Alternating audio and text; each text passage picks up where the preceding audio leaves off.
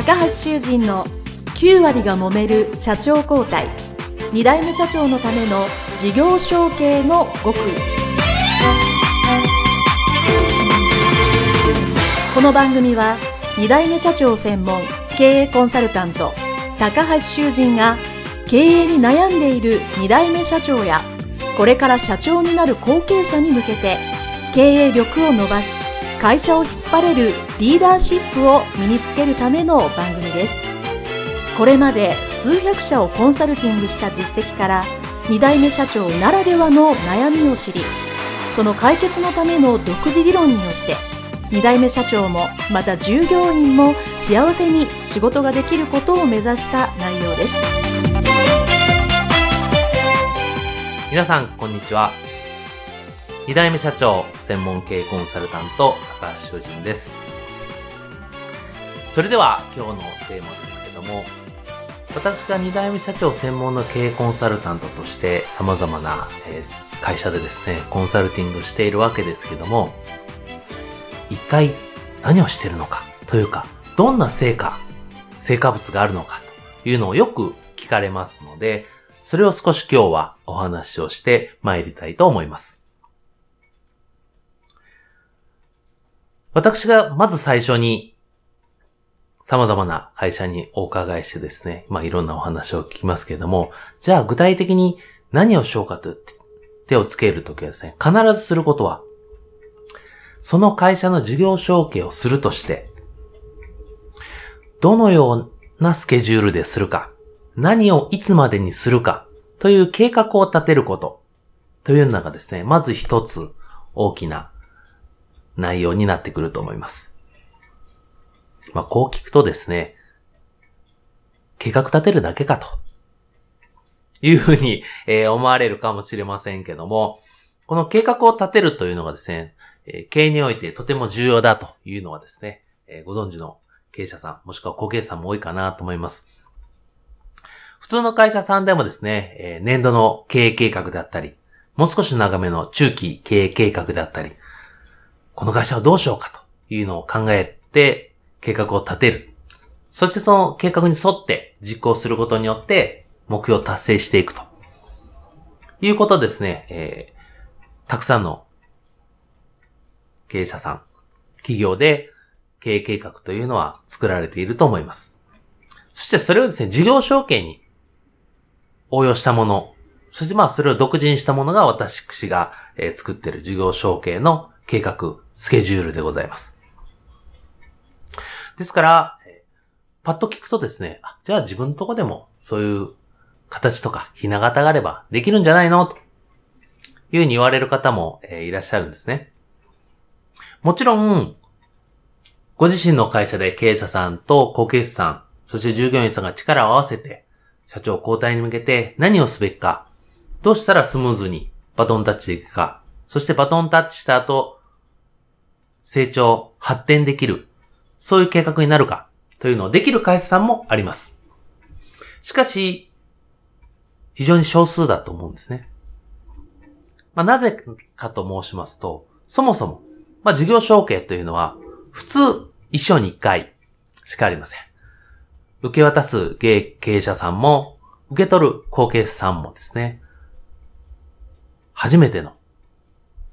まあ、経験というか、初めてやることなんですね。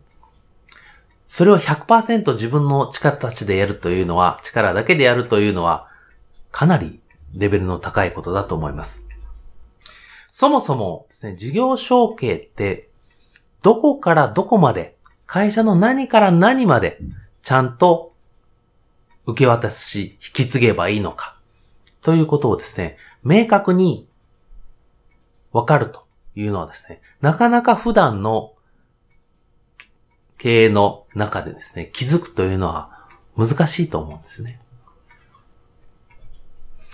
私がこれまでに、えー、7、事業証券の7つのポイントというのをお話したと思うんですけども、そのすべてをですね、バランスよく、経営者さんから後継者さんに受け渡すことができるかどうかというのがとても重要です。そのいくつかの7つのポイントのうち、いくつかができてなかったらですね、やっぱりそこが会社としての弱みとなり、後々問題が発生していきます。ですから、まず、その会社さんとして、何を優先的に引き継ぐための準備をするか。当然、できてる部分もありますけど、できてない部分もあるので、できていない部分をどうやって引き継ぐか、うまく引き継ぐか。というのがですね、一つ大きなポイントになってきます。じゃあ具体的にどんなものがあるのかというとですね、私がどの会社さんに行っても必ず聞くこと、そして必ずこれは引き継いでくださいよというのはですね、その会社さんがこれまでやってこられた歴史であったり、その奥に込められた経営者さんの考えですね。それをわかりやすく後継者さんに伝えるというのをしています。何十年、もしくは100年以上の企業さんというのはですね、それだけ生き抜くだけの力があり、それを継続するだけの会社としての強み、プラス、経営者としての考え、思いっていうのがあるわけですね。中小企業ですから、人と人との付き合い。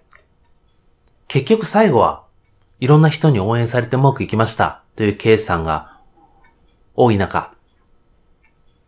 単に機械的に技術やノウハウだけではないんですよね。その会社さんと取引することで、当然うちもメリットもあるというふうにお客様に思っていただけるだけの思いや考えに共鳴していただいているからこそ、長く続いていると言えるわけです。ですから、技術とか、機能とか、設備とか。もちろんそれもあるんですけども、時代が変わっても変わらないその会社さんの思い、経営理念、それをですね、ちゃんと分かって次の後継者さんが引き継げるかというのがですね、事業承継にとっては非常に重要なことになってきています。そして、引き継いだ後継者さんの経営する能力、社長力、それを高めるということもですね、事業承継する前に後継者さんが身につける能力、それはどれなんですかというのを客観的に判断する。そういう場合にも、私たち専門のコンサルの力というのはとても役に立ちます。私は後継者さんが身につけるべき能力というのは、最初にいくつかある通り、三つ挙げるとするならば、一つは、営業力というか稼ぐ力ですね。中小企業などやっぱり経営者が率先して稼ぐ力。まあ仕組み作りというふうに思っても構いませんけど、とりあえず業績を上げれるようになれるかっていうのが一つ。二つ目が、会社を引っ張っていけるリーダーシップ。その能力を伸ばせているか。そして三つ目が、財務、お金に関する管理する能力があるか、高まっているか、この三つなんですね。少なくともこの三つがある一定以上のレベルがなければ、会社というのを続けることができません。例えば、すごく稼ぐ力もある。そして、部下にも慕われ、人望もあって、リーダーシップ力ある。でも、財務やお金が全然わからない。例えばそんな後継社長さんがいたら、その会社はどうなるでしょうか？極端な話。どんなに稼いで、どんなにいい会社だと周りから言われても、資金がショートして、月末もしくは来月に倒産してしまう。あり得る話ですね。たくさんの強みを持つということはとても後継者さんにとっては大切なんですけど、同時に決定的な弱みを抱えている、もしくはトレーニングをしていないんですね。トレーニングすれば高まる能力ばっかりですから、トレーニングをしていないというのはすごくハンデになります。じゃあその人、後継者さんごとに、どこが強くて、どこが弱いのか。これを判断するのはですね、やっぱりたくさんの例を見てきた我々、私のようなプロが判断できるわけですよね。ご自身で思っているレベル感っていうのはですね、結構意外に違ってたりします。なので、真っ先に手をつけなければならない能力の育成はどこなのかということをですね。まあ私はいろんな会社さんに行ってやります。当然ケースバイケースで、あ、風口からマーケティング伸ばした方がいいですね。あ、リーダーシップ伸ばした方がいいですね。あ、財務、お金のことをですね、しっかり勉強した方がいいですね。そういうことを様々なことで言っています。まとめますと、そう、全体像がですね、分かっていない。まあ見えないですね。そもそもまあ、分かりやすく伝えてる書籍であったり内容っていうのはかなり少ないですので、その全体像がわからない中事業承継するよりか、私がこうするんですよというのは大枠なスケジュールをですね、見せることができると。それが分かればですね、あとはいつまでに何をすればいいかというのが見えてきますので、実際の行動がしやすくなると。ですから、まあ私ですね、いろんなとこにお呼びしてお話しさせていただくのが、そういうスケジュール感があるということです。というのが、まあ、表の理由ですね、実は。実は裏の理由というのがありまして、えー、実は、こっちの方が根は深く大きい理由だったりするんですけども、うなり裏の理由としては、経営者と後継者さんがですね、今みたいに事業承継どうしようかという話をしていたとしてもですね、うまくまとまらない、それどころかですね、だんだん感情的になって揉めてしまうと。そして結局、じゃあもうその話はもう、なしというか、話さなくなってしまう。そういうことも、よくあるというか、そういうことが非常に多くあります。これはですね、やっぱり、現経営者と後継者さんがですね、全く違う人格だっていうのもありますし、経験も、能力も、